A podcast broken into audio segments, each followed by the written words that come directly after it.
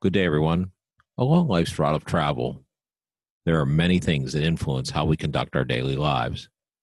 Several years ago, I was reading a journal and stumbled across this article titled, Who Packs Your Parachute?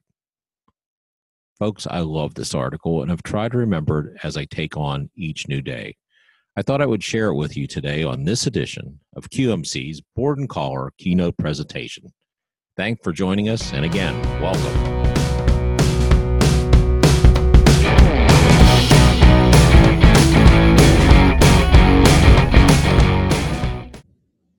Charles Plumb was a U.S. Navy jet pilot in Vietnam.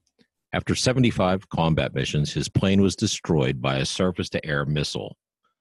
Plumb ejected and parachuted into enemy hands. He was captured and spent six years in a communist Vietnamese prison. He survived the ordeal and now lectures on lessons learned from that experience. One day, when Plumb and his wife were sitting in a restaurant, a man at the another table came up and said, You're Plumb. You flew jet fighters in Vietnam from the aircraft carrier Kitty Hawk. You were shot down. How in the world did you know that? asked Plumb. I packed your parachute, the man replied.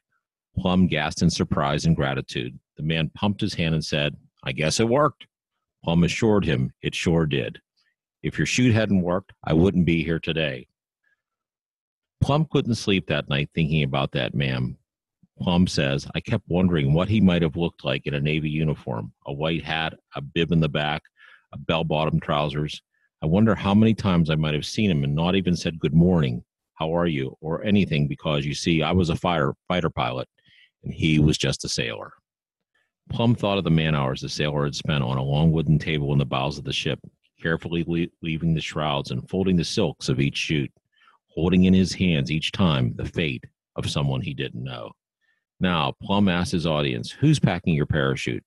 Everyone has someone who provides what they need to make it through the day.